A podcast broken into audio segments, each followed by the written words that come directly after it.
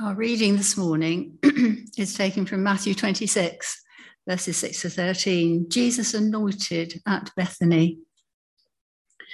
While Jesus was in Bethany, in the home of a man known as Simon the leper, a woman came to him with an alabaster jar of very expensive perfume, which she poured on his head as he was reclining at the table.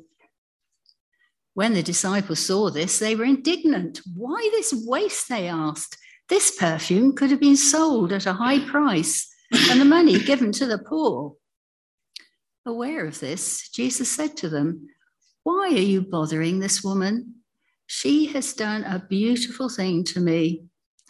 The poor you will always have with you, but you will not always have me. When she poured this perfume on my body, she did it to prepare me for burial. I tell you the truth. Wherever this gospel is preached throughout the world, what she has done will also be told in memory of her. Over the years, people have written to me about my music and my songs, and I've probably had the most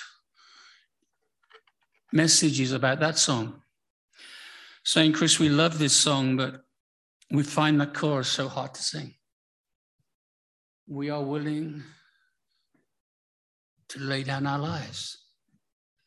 We are willing to pay the price as an offering of obedience. And yet, that is what a sacrifice is. The first mention of worship, which this isn't my message, this is an introduction, but the first mention of worship was the offering of Isaac by Abraham. And there could be no worship without an offering. There could be no worship without a sacrifice.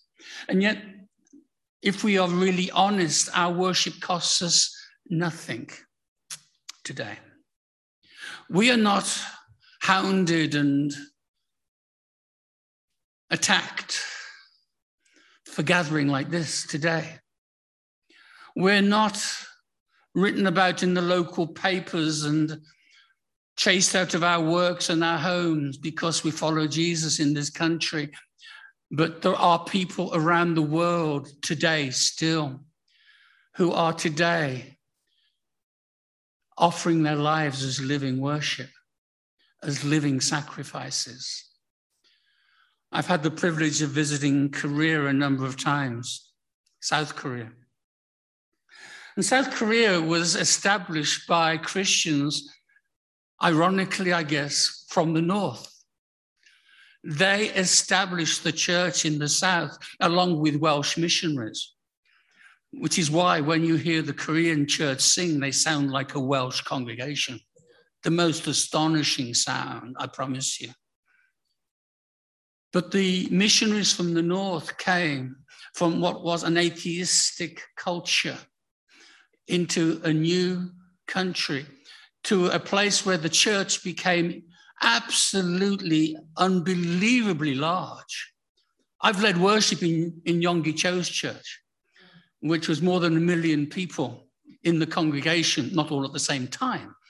Um, but they had full-time workers on the car park bringing people in and taking people out, working all day because the services were about 12 services in the day. Can you imagine? It, I mean, it was astonishing. But, and by the way, Yonggi Cho passed away this week. A man who had an incredible effect on my life. Because his motto was, if God says it, do it. If God says it, do it. But the church in South Korea was planted by the missionaries from the north. And North Korea today is probably still one of the most godless countries in the, in the earth. But did you know that the underground church in North Korea is growing at a faster rate than anywhere else in the world? Why? Because you cannot closed God down. You cannot lock God up. And the church of Jesus Christ will grow. But the persecution has been unbelievable. When I was in South Korea, I met pastors who had been let uh, out for the week to come into South Korea. There was a, a particular amnesty. and I was at a conference, and these pastors came to the conference. And one pastor told me personally, just in a private conversation, about a place in Korea not that long ago where the army moved into the village to seek out the Christians, separated the children from the moms and dads, and said, If you don't deny Jesus, we're going to run our tanks over your children. This is in our lifetime. I asked the silliest question. I said, So what, what did they do? And he looked at me. He said, Sir, we don't deny Jesus, do we?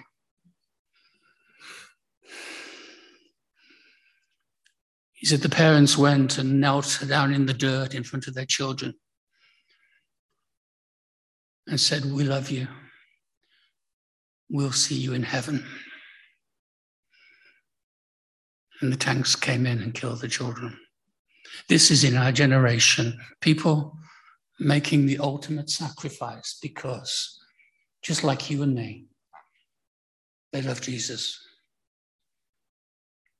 And that to me is a huge challenge. Yes, I am a worship ministry, but my worship ministry initiates my mission vision. Mission and worship are, they go together. You cannot go to the world until you've first gone to the throne. And until you have fallen in love with Jesus and fallen at his feet, you can't go to the nations. So, mission to me and worship go together. Psalm 27, verse 4 says, I have desired of the Lord one thing I love David because sometimes when he says one thing, he doesn't actually mean it. he says, There's one thing I've desired, and then he tells you three or four things that he desires. But that's okay. One thing have I desired of the Lord, and that will I seek after, that I may dwell in the house of the Lord all the days of my life. One, to behold the beauty of the Lord. Two, and to inquire in his temple. Three, that's the one thing he desires. He has a passion to seek after the Lord.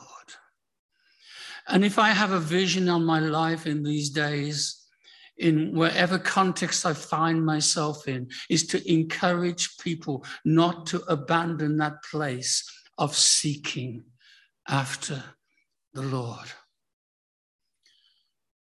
I'm an evangelical through and through. But the problem with evangelicals is we think we found it. We sing, I found Jesus.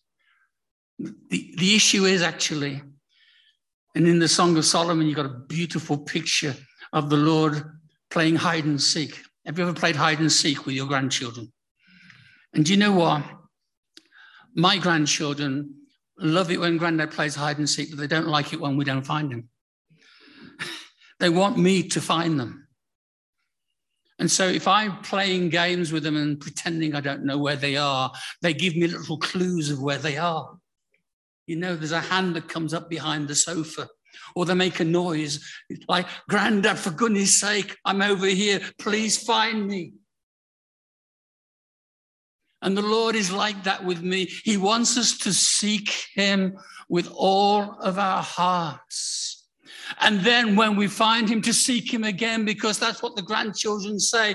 Let's do it again, granddad. Let's do it again. Because I have this great belief that even when we get to heaven, we are still going to be discovering things about God that we never knew possible because heaven will be eternal revelation of who God is. Isn't that amazing? I mean, people say, oh, I'm going to know it all as soon as I get to heaven. Well, what are you going to do on day two? The truth is, heaven is going to be never ending revelation. And that is why, brothers and sisters, worship never ceases. Because worship is rooted in revelation. So I have a question. When was the last time you saw something for the first time about God that caused something in our hearts to rise and to be stirred and say, God, I didn't realize that before?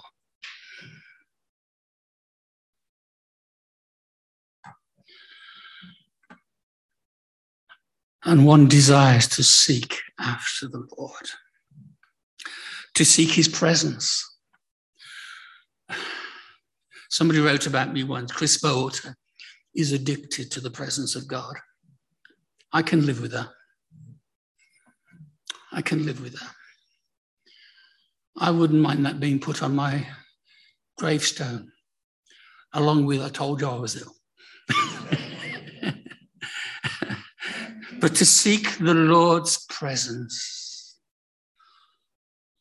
to look at his beauty, to find in him just how lovely the Lord is, and to search his ways. Because this is the paradox his ways are past finding out, yet he wants us to find them.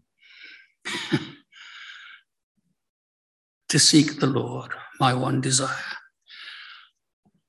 C.S. Lewis says, I find myself a desire, if I find myself a desire which no experience in this world can satisfy, the most probable explanation is that I was made for another world. Have you ever felt that you don't belong here? I must say, the older I get, the more I think I don't belong the culture, the values is not what is going on inside of me. I belong to another world. And the Negro spiritual used to sing, This world is not my home. I'm just a passing through. but in that time of being here, our one desire, as we've sung, is to honor Jesus. And so we've had read to us the scripture of the lady at Bethany, the home of Simon the leper. And you remember in this story how a woman gate crashed a party, basically. She wasn't on the invitation list. You see, other people had come to see Jesus, but she had come to worship Jesus. I'm finding this to be a picture so much of the church today. Because I think there's a lot of people that gather around Jesus, but not everybody comes to worship him. That's not a criticism, it's not a judgment, it's an observation. We used to sing back in the day, We are gathering together unto him. Unto him shall the gathering of the people be. And this morning, this is why we're here. It's for him. But I love this story, and I've called my message Unforgettable Worship. I was going to sing the song Unforgettable, but I couldn't, I couldn't remember the words. Um, unforgettable worship. I don't know whether you've been in some astonishing worship times that we call sung worship times because you'll see that worship is more than music. But can you remember a time you, you were in that atmosphere and that environment when the, the singing, the praise, the worship was taking place? You think, ah, oh, I'll never forget this. Have you had moments like that? I have. Going back to Korea again, I was leading worship with, with 100,000 people in the Olympic Stadium. And that was a nice little congregation. And uh, I had a band to die for. I won't go through all the names because um, some of them won't be relevant to you unless you're a bass player. So Abraham Laboriel was one of the bass players. And Chester Thompson was the drummer who used to play for Genesis. So it was quite a band, I promise you. And me. And I actually, and this happens to me all the time, I was standing at the side waiting to come onto this platform. 100,000 people, 3,000 people in the choir, 300 dancers. And I mean Korean dancers with flags that are as big as, you know, England. and I stand on the side saying, I'll give them 10 seconds before they realize they invited the wrong person. but I go on and I start singing, Jesus shall take the highest honor. Jesus will take the highest place. And the line was talks about bowing. And suddenly I realized 100,000 people had fallen to their knees. Now, that was a culture shock. Because in our culture, we negotiate we with congregations. Lift your hands if you feel like it's comfortable to do so. And, you know, if you've asked your mother's permission and all those kind of things, we negotiate. But I turned to my translator. I said, What's just happened? He said, Sir, in this country, if we sing it, we do it. That's different. 100,000 people sang about bowing the knee, and they all fell to their knees. And all I can say, it was like a holy moment. Because how many of you know in heaven there's a lot of bowing going on? Every time the elders looked at the throne,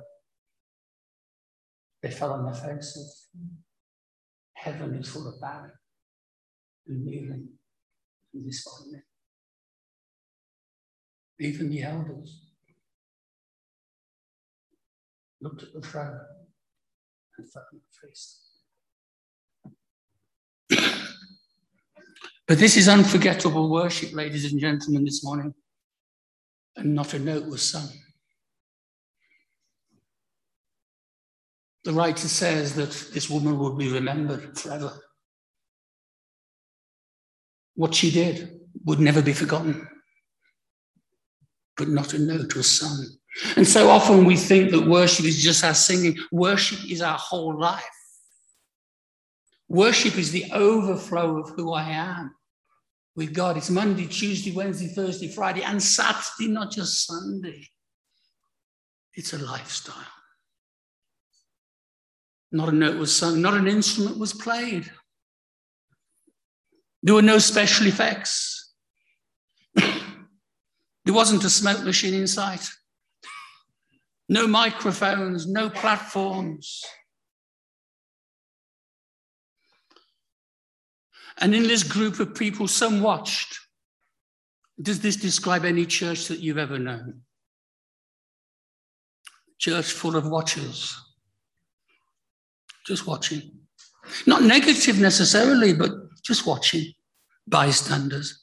Some waited to see, I wonder what's going to happen. I'll sit on the fence for a while. And some wondered. I prefer the wanderers. Because when our worship is absence of wonder, I'm not sure it's really worship. You know, it's possible to sing wonderful songs, but not have a sense of wonder. But one lady brought unforgettable worship.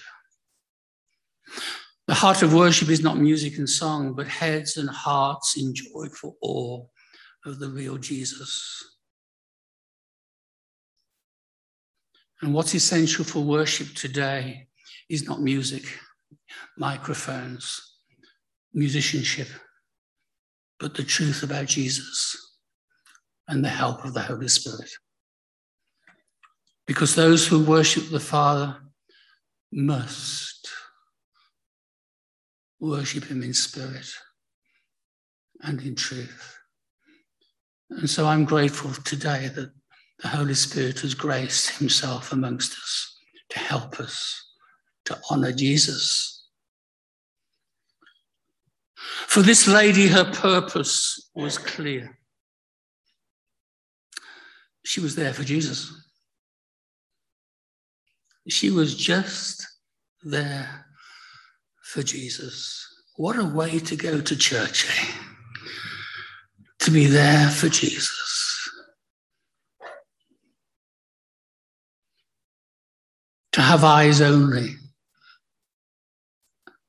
for Him and hearts open to Him.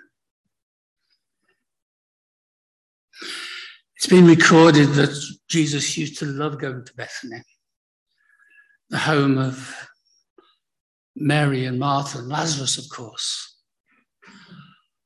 who was raised from the dead. And you know the story of Mary and Martha well, whilst uh, Martha busied herself with activity and was, I'm sure, in a good heart what she was doing. Mary was so preoccupied with the fact that Jesus was in her house. She positioned herself always at his feet. And so not only was her purpose clear, but her posture was clear. And the sitting at the feet in, in a biblical context was, was a classical posture of someone says, I'm a disciple. I'm a follower. I have come to listen to you. I've come to receive from you. You are my master. I am the one who's learning. I am the one who's seeking. And she sat at his feet. I understand the cultural challenges that we have so often, but I believe there's a posture of the heart. I mean, some of us wouldn't be able to sit down and get up again inside a week. um, when I do my shoelaces up, I think, what else can I do while I'm down there? But, uh, um, but her posture was one of, I'm a follower of Jesus. Wow, what a lovely place for her heart and her body to be. And her posture, this unnamed lady, with worship that would never be forgotten. Her posture reflected the posture of her heart.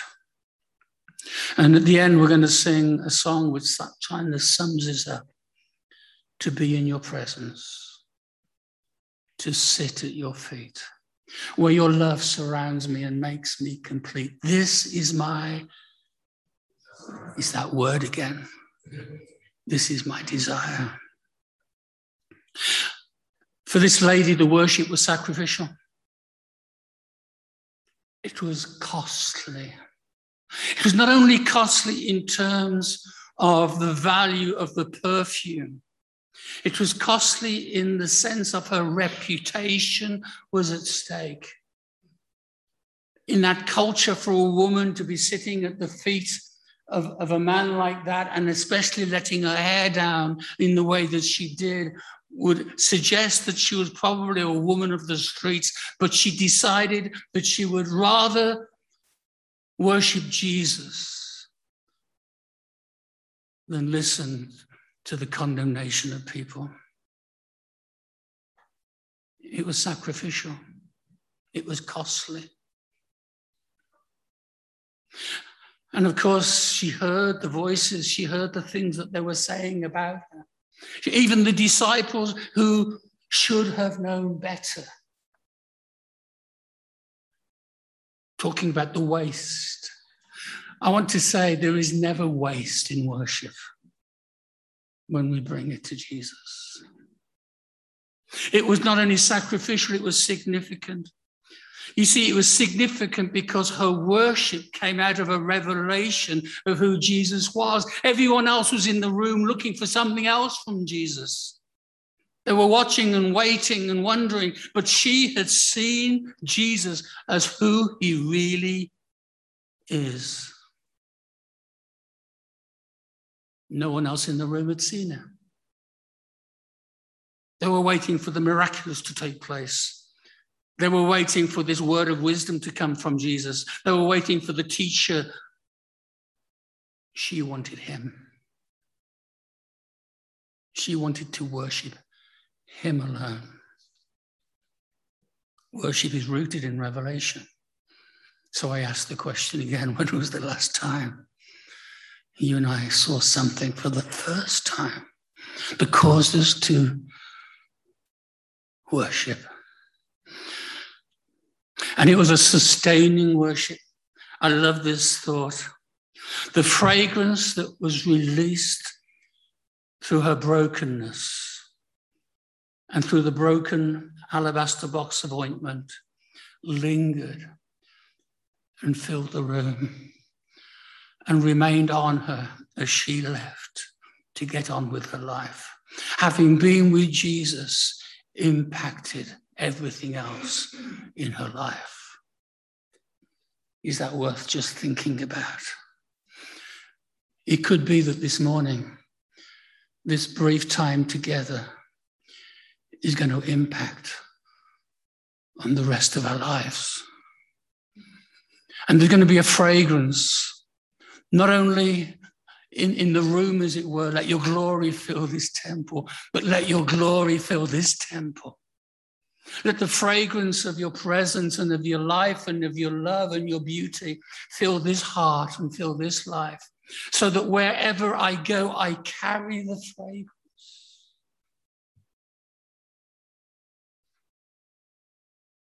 Every time I see Janice, and she, she, she doesn't realize that she does it, but every time she, she sees me and we greet each other, she says, Oh, you, you smell nice. That's nice. Now, now, my wife doesn't do that because she's lost her sense of smell. Okay? Now, that, that's a real shame for Leslie, but yeah. the truth is this I wear nice fragrance for her, even though she can't smell it.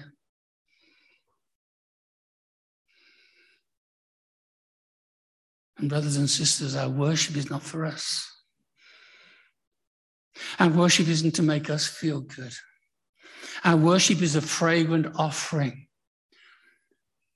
to be given for the Lord. And it's a fragrance that will linger in the room, it will linger on the person, and you will walk into the highways and the byways, into the shops, in the streets, into the homes, and we will carry the fragrance of Christ.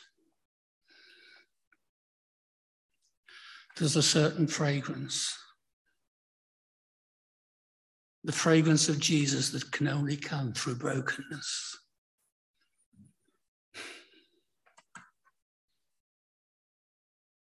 Do you know what? We, we, we, we're always trying to make it look like we've got it all together. You know, with that kind of people, you know, we, we cope, we're doing well.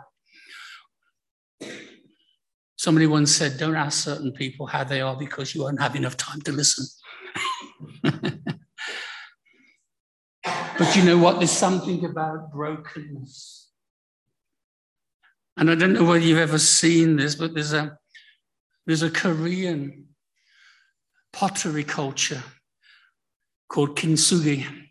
And kintsugi is about something that's been made by a master potter, but it gets smashed, it gets broken, and it gets bro- broken into pieces. And do they just throw away these beautifully made pieces? No, they then get gold and they join it up, and you then get a new vessel which is the original plus all the gold that's been put in to make it whole again. Oh my goodness, that is such a wonderful picture of what Jesus does for our lives. A broken and a contrite heart, God will not despise. And it's in our brokenness, it's in our challenges where we find that, you know what? I can't cope if it wasn't for Jesus. I was listening yesterday to a song that's been just released again, but it's an old song. Because he lives, I can face tomorrow. Isn't that the truth? Because sometimes we face things in life that are just so hard. One of our daughters is going through a divorce with adopted children. It is so hard. but she's holding on to Jesus. And the more she holds on to Jesus, more the gold is coming out in her life. And you and I too, with the challenges that are going on around us and in us. The fightings without and the fears within, and sometimes the fears without and the fightings within. But it's in our brokenness that we come to the one who can make us completely whole. And that was why this lady came. She was a broken lady, but she brought fragrance to the feet of Jesus. And that fragrance lingered on her body and on her life. But more than that, the worshipping of Jesus never went away. And it was unforgettable. Watch what happens as you and I allow the fragrance of Jesus to fill the house, the workplace, your heart, and your mind. And that's my prayer for each one of us today. May the fragrance of Jesus, Graham Kendrick wrote, fill this place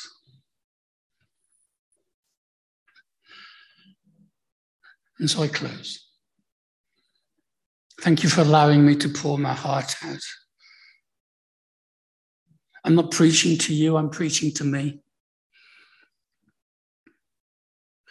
Because I want to finish well. Do you know what I mean? I read of so many people who have been in service who have fallen away who have given up, where the going got so hard, so difficult. Well, they couldn't cope with the pressure, they couldn't cope with the success, of them, and they couldn't cope with the disappointments in themselves. But I encourage you to finish well, to press on, to seek after the Lord with all of your heart with all of your soul, with all of your mind, with all of your strength. And bring your brokenness. Bring the what could have been, what should have been, what ought to have been. Because, hey, we've all got them. But we bring them to the feet of Jesus. And we pour it out as a love offering. and we receive his wholeness, receive his grace. Do you know what? He doesn't judge us or condemn us. He heals the brokenhearted. He sets the prisoner free. Today, we come with love to you. Unforgettable worship.